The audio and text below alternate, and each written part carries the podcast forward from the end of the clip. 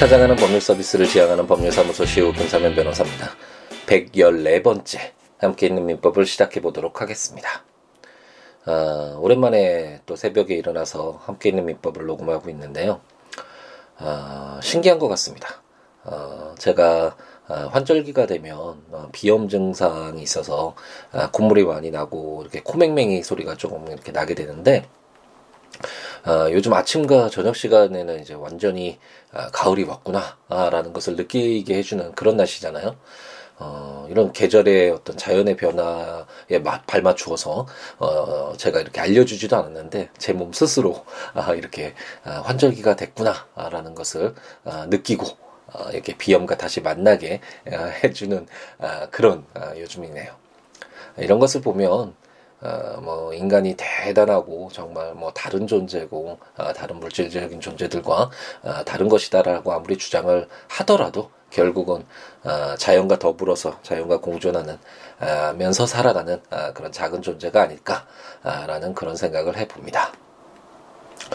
어, 제가 이제 블로그에 어, 어, 얼마 전부터 아까 말씀도 드렸던 것 같은데 이제 어, 배우는 즐거움이라고 해서 어, 제가 어, 읽고 어, 느끼고 어, 뭐 고민했던 어, 그런 어, 내용들을 좀 정리를 해서 함께 여러분들과 공유를 어, 해보겠다라고 생각을 하고 첫 번째로 어, 셸리 케이건 교수님의 데스 죽음에 관련된 에, 그 책을 바탕으로 해서 어, 어떻게 에, 죽음이란 무엇이고 뭐 그렇다면 살아 있는 것은 무엇이고 그러면 어, 그런 어, 삶과 죽, 아, 죽음이 에, 과연 좋은 것인지 나쁜 것인지 예, 그리고 아, 이런 죽음 앞에서 우리는 어떻게 삶을 채워가야 될 것인지 이렇게 크게 네 가지로 이렇게 구분을 해서 아, 제가 이제 블로그에 글을 썼었는데 어, 마지막에 그럼 이런 죽음 앞에서 우린 필연적으로 뭐 종교적인 문제를 약간 변론으로 한다면 아, 필연적으로 죽게 되는 존재잖아요.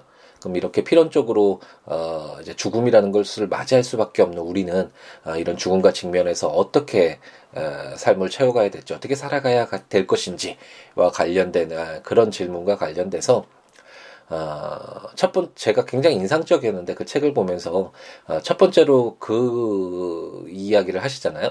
그럼 죽음을 어떻게 받아들여야 될 것인지, 어떤 감정을 가져야 될 것인지와 관련돼서 어, 우리는 흔히 죽음 그러면 어, 두렵잖아요. 두려움이 첫 번째인 것 같은데 어, 생각을 해보면 어, 그, 제가, 어, 그 책에 나왔던 내용이기도 하고, 제가 블로그에 썼던 내용 중에 하나가, 어, 만약 맛있는 이렇게 도시락을 점심시간에 먹기 위해서 싸왔는데, 냉장고에, 회사 냉장고에 넣어놨는데, 그것이 계속 없어졌다라고 한번 가정을 해보죠.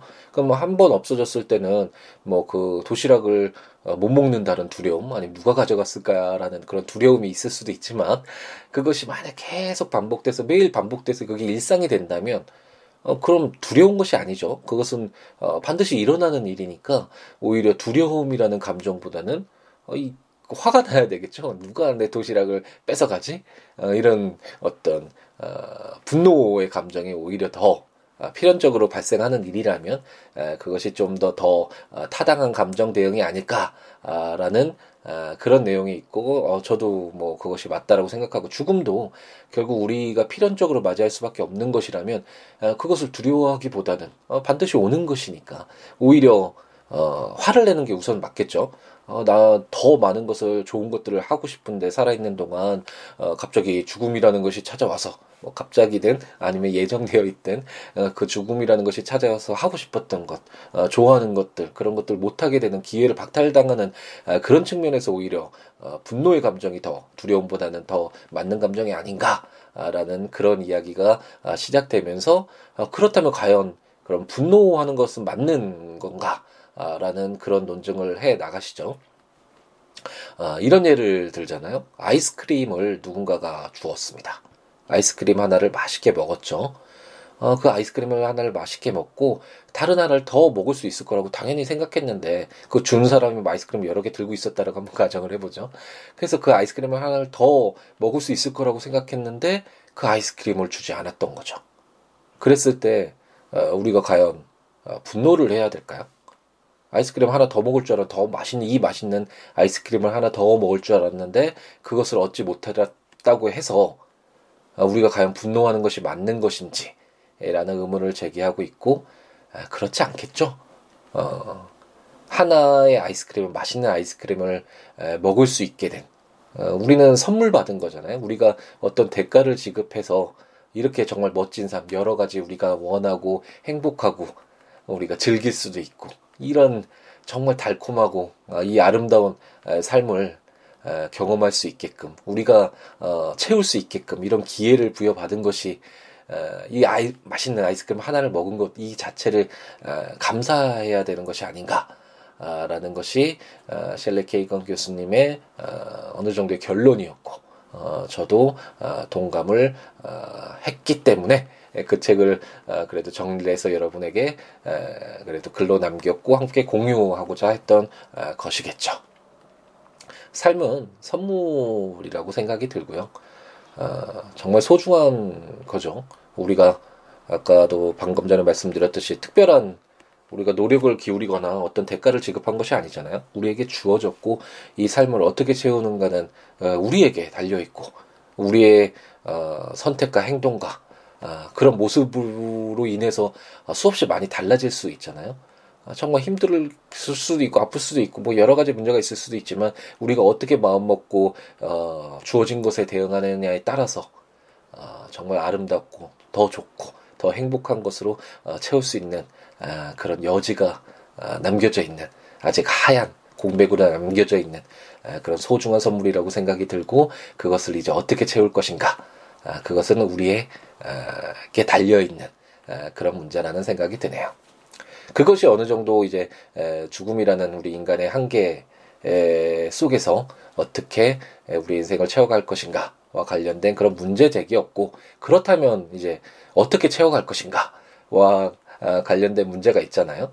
아, 약간 아, 한 발자국 더 나간 것이라고 할 수 있겠죠. 큰 틀에서 보면 아 그래 알겠다.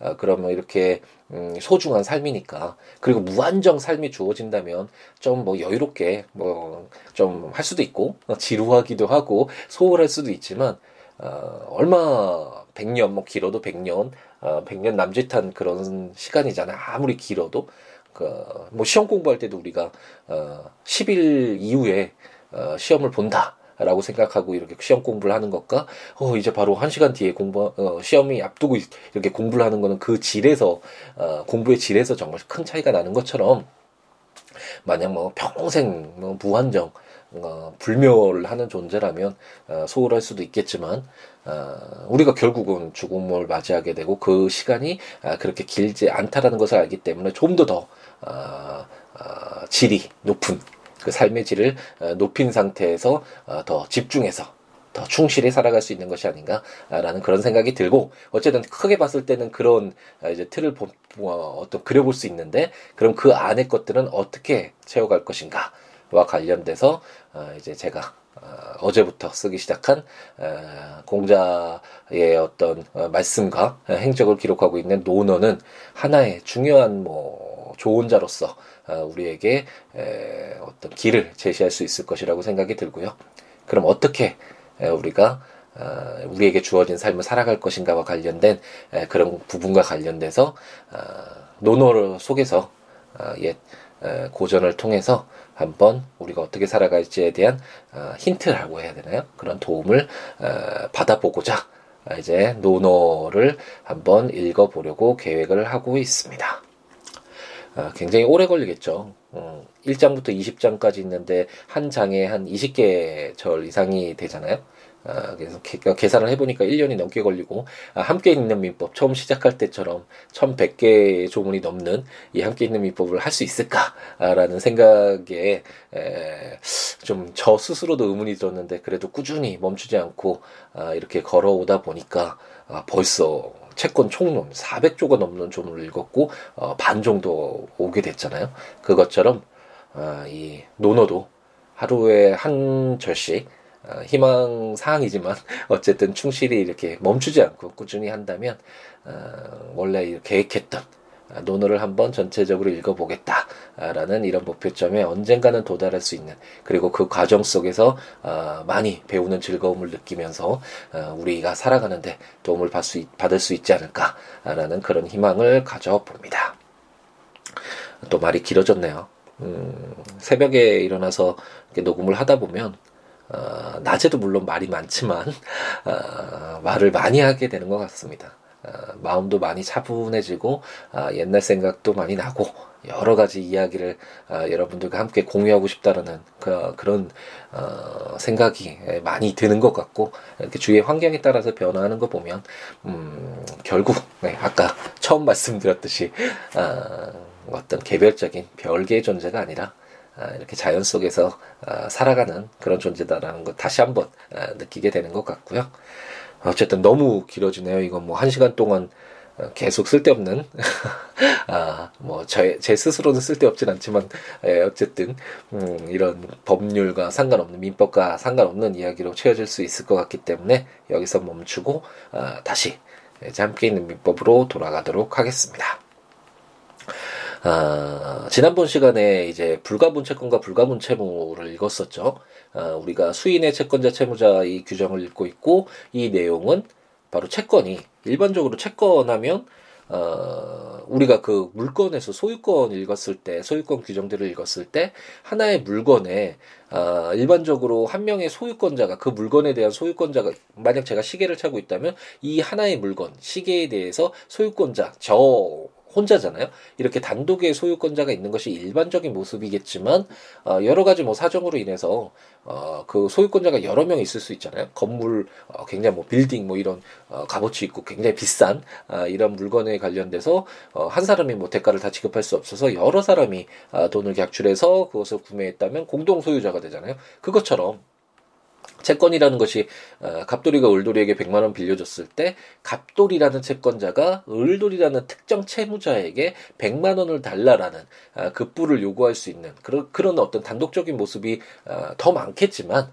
어, 그럴 수도 있지만 어, 갑돌이 을돌이가 어, 병돌이에게 100만 원을 받아야 되는 어, 그런 채권자가 이렇게 여러 명일 수도 있고, 어, 갑돌이가 채권자고, 울돌이, 병돌이가 갑돌이에게 100만 원을 갚아야 되는, 이렇게 수인의 어, 채무자가 있는 경우도 분명히 있을 수 있을 것입니다. 어, 그렇기 때문에 이제 그런 내용들을 어, 우리가 어, 읽고 있는데, 원칙적으로는 이렇게 수인의 채권자와 채무자가 있을 때는 만약 다른 그 당사자들 사이에 어, 갑돌이와 올돌이가 채권자고 병돌이가 채무자인데 100만 원의 어, 채무를 병돌이가 부담하고 있는데 만약 당사자들 사이에 특별한 의사 표시가 없다면 어, 그러면 갑돌이와 올돌이가 어, 어떻게 채권을 갖고 있는 것으로 볼 것인가가 문제될 수 있잖아요. 그랬을 때 원칙적으로는 분할 채권 관계라고 해서 갑돌이와 올돌이가 다른 특별한 의사 표시가 없으면 50만 원씩 균등하게 아, 분할해서 어, 채권을 가지고 있는 것으로 본다라고 어, 규정을 하고 있었죠. 그것이 원칙인데 어, 하다 보면 어, 채권자의 입장을 한번 보죠. 갑돌이가 이제 채권자고 어, 을돌이, 병돌이가 채무자라고 한번 가정을 해보겠습니다. 그래서 100만 원의 채권이 있다고 했을 때 만약 특별한 의사 표시가 없다면 을돌이가 50만 원, 병돌이가 50만 원의 채무를 부담하게 되잖아요. 근데 갑돌이 입장에서는 좀 더 더 자기 채권을 더 어, 확실하게 반환받고 싶을 수가 있겠죠. 50만 원, 50만 원 받다 보면 만약 을돌이가 경제적 사정이 나빠져서 어려워져서 돈을 갚지 못하는 그런 상황이라면 갑돌이는 을돌이한테 50만 원 못 받고 병돌이한테 50만 원만 청구할 수밖에 없잖아요. 원래 채권은 100만 원이었는데 어, 뜻하지 않게 채무자의 어떤 그런 개인적인 사정으로 인해서 자기 채권이 어, 그 어떤 확보되지 못하는 어, 그런 상황에 처하게 될 수 있을 것입니다. 그렇기 때문에 갑돌이로서는 좀 더 자기의 채권을 아, 단단하게 만들어둘 어, 꼭 반환받을 수 있게끔 좀 더 그 담보 가치를 높이고 싶을 것이고 그래서 뭐 물건의 담보 물건 우리가 배우긴 했지만 유치권, 질권, 어, 저당권을 통해서 자기 채권을 어, 담보하는 그런 수단도 이용할 수 있지만 채무 채무자들 사이에 아, 좀더그 어, 자기 채권을 좀 더 확실하게 반환받기 위해서 묶어둘 그래서 자기의 채, 그 채무자들에게 책임을 좀 더 부담시키는 어, 그런 경우도 있을 수 있잖아요. 바로 그러한 취지에서 이제 바라보면 어, 우리가 지난 시간에 보았던 불가분 채무도 마찬가지고 채무를 나눌 수 없게 에, 한다면 그 채무자들은 그 전체 채무를 이행을 해야 되잖아요. 나눌 수 없는 채무니까 아, 그런 경우도 있고 그리고 채무의 뭐 성질이나 당사자 의사 표시로 나눌 수 없는 채무는 아니지만 아, 뭔가 채무자들을 묶어서 연대해서 너희들 내가 채권 다 확보하 받기 전까지는 너희들은 연대가 되어 있기 때문에 결속이 되어 있기 때문에 너희들은 모든 그 내 채권을 다 반환받기 전까지는 책임을 벗어날 수 없어. 뭐 이런 식으로 묶어둘 어, 필요가 있겠죠. 채권자로서는 그러고 싶을 거 아니에요. 아, 그런 어떤 취지에서 아, 만들어진 것이 바로 연대 채무다. 라고 생각을 하고 아, 접근을 하시면 되겠습니다. 그럼 제 413조부터 한번 읽어볼까요? 연대 채무의 내용이라는 제목으로 수인의 채무자가 채무 전부를 각자 이행할 의무가 있고 채무자 1인의 이행으로 다른 채무자도 그 의무를 면하게 되는 때에는 그 채무는 연대 채무로 한다라고 규정을 하고 있습니다. 어, 제413조가 연대 채무가 어떤 것이다라는 것을 어, 정확하게 보여주고 있는데 현실에서도 어, 지난번 시간에 말씀드렸듯이 연대 에, 채무 이런 어, 말을 용어를 많이 사용하니까 아, 그렇게 뭐 어, 뭐 이게 뭐 어떤 뭐 용어지라고 그런 뭐 의아함은 없으실 것 같은데요.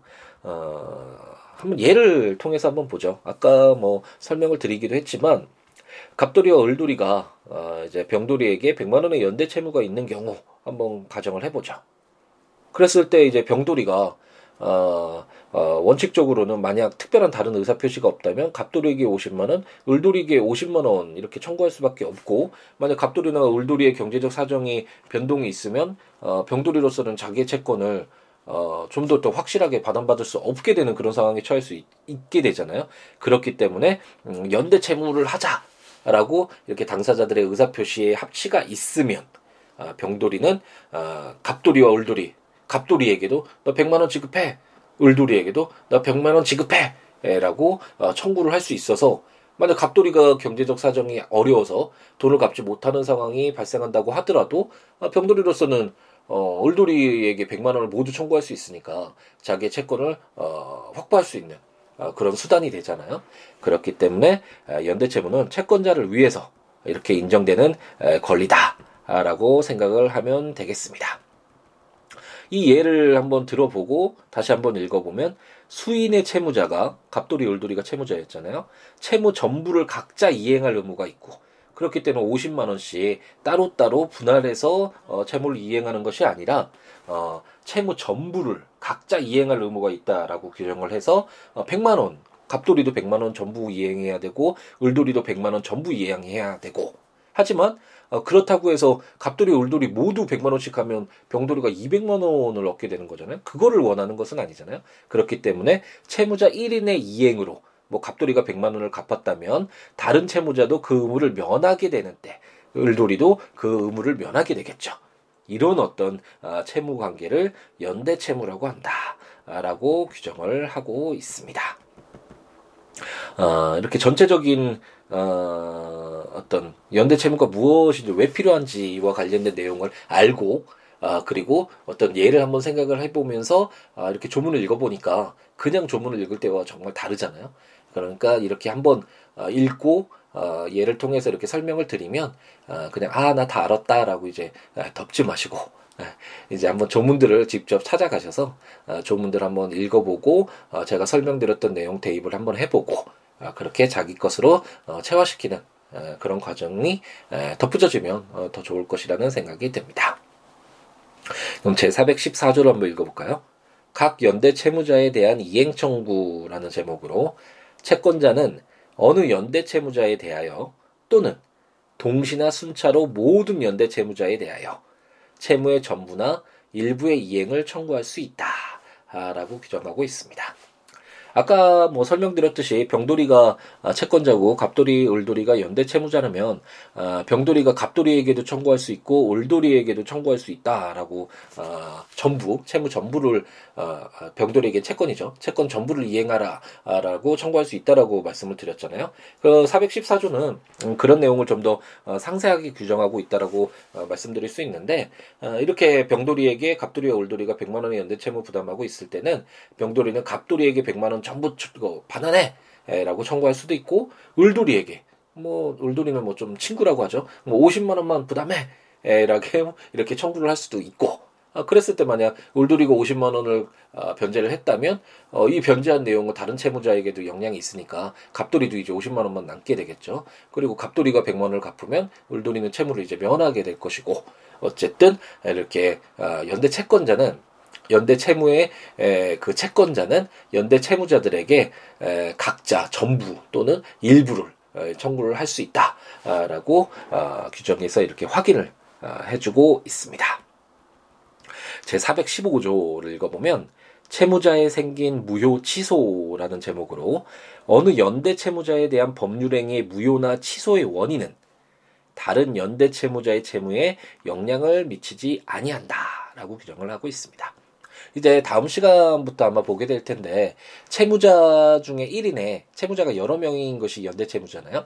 그 중에 한 사람한테 생긴 사유가 다른 채무자에게도 영향을 미치냐 안 미치냐와 관련된 그런 규정들이 이제 어, 상세하게 규정이 되는데 뭐 변제를 했다면 아까 우리가 어, 읽어 보았듯이 어, 그런 뭐 갑돌이가 100만 원 다 갚았다면 을돌이는 더 이상 100만 원 추가로 갚을 필요는 없잖아요. 울돌이 채권은 100만 원이니까 이런 것처럼 절대적 효력이 발생하는 것도 있고 어, 절대적 효력이 발생하지 않는 다른 채무자에게 영향을 미치는 어, 미치지 않는 그런 효력도 어, 있을 텐데 415조는 어, 어, 연대 채무자 중에 어떤 한 사람에게 법률행위 무효나 취소가 있는 경우에 이제 다른 채무, 연대 채무자에게 영향을 미치지 아니한다라는 그러니까 절대적 효력이 없다라는 아, 그런 규정이다라고 생각을 하시면 되겠습니다.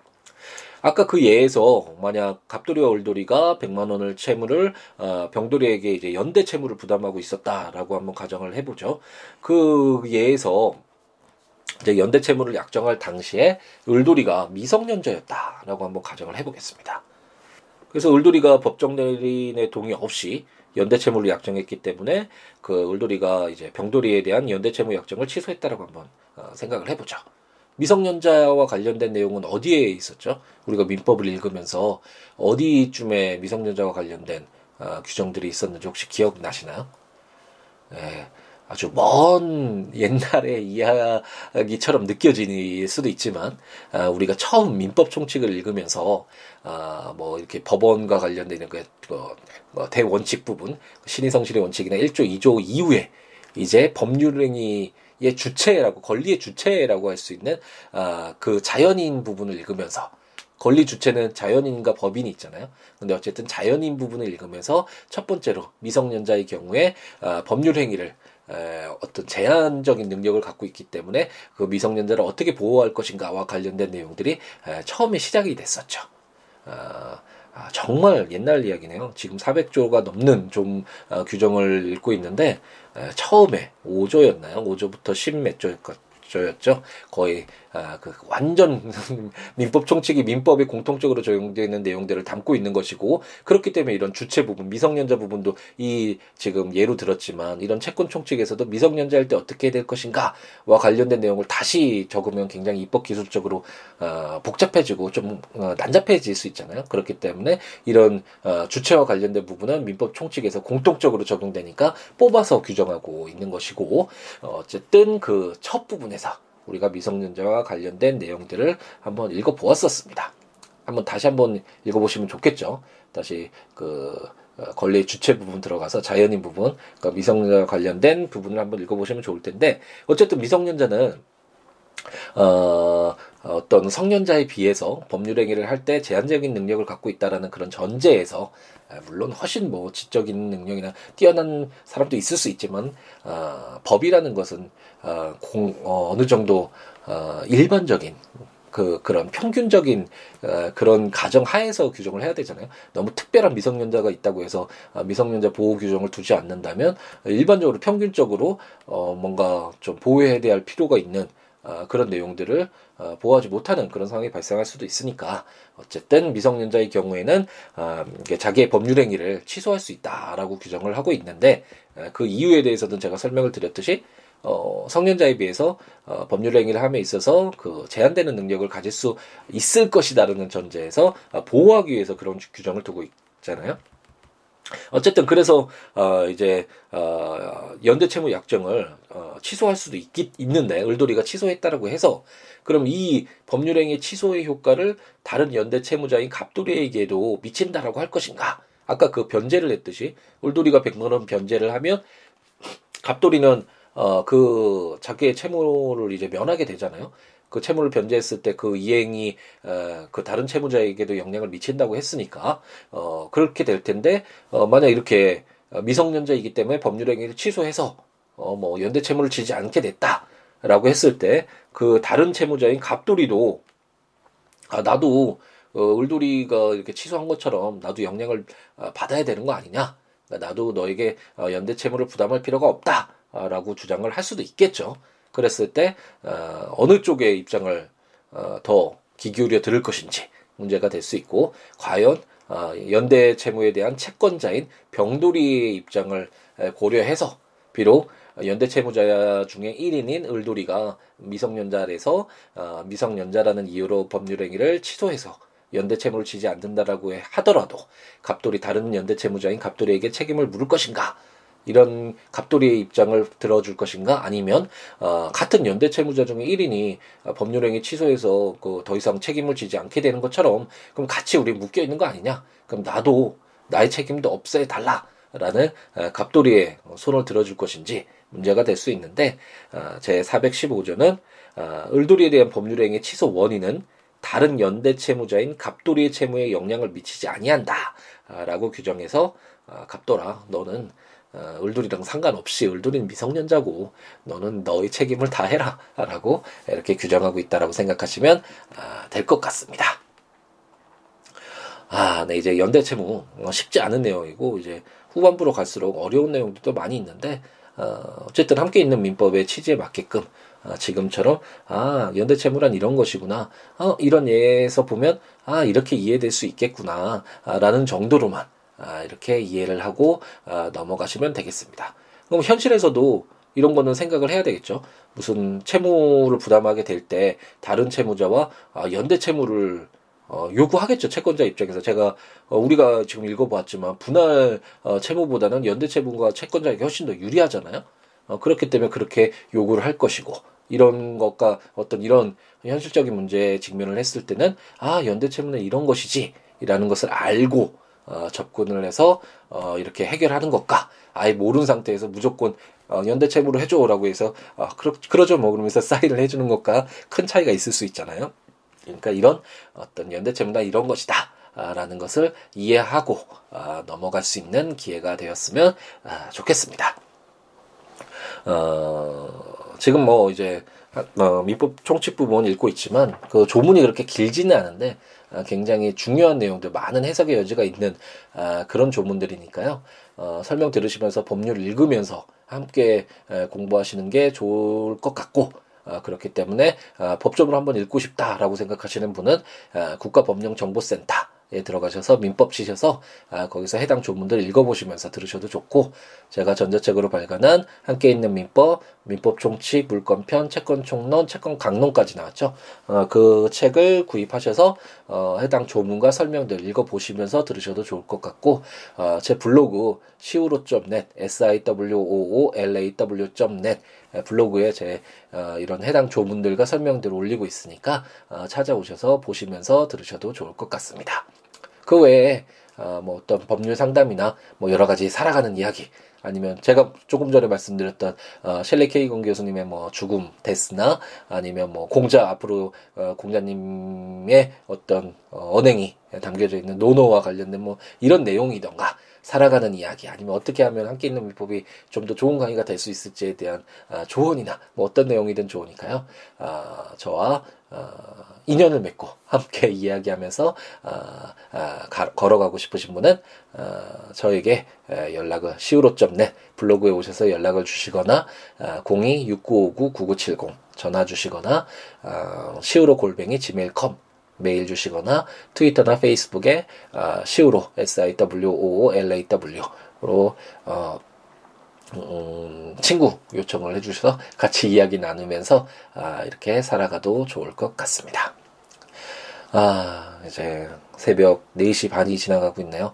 또 오늘도 이제 또 새로운 하루가 시작될 것 같습니다. 요즘 날씨가 너무 좋아서요. 아, 이제 오늘은 지방재판 때문에 이제 운전을 좀 길게 하고 가야 될 것 같은데 아, 운전하는 내내 아, 즐거운 아, 자연과 함께하는 아, 그런 즐거운 날이 되지 않을까라는 아, 그런 희망을 가져봅니다. 여러분은 오늘 하루 어떻게 채우실 건지 궁금하네요.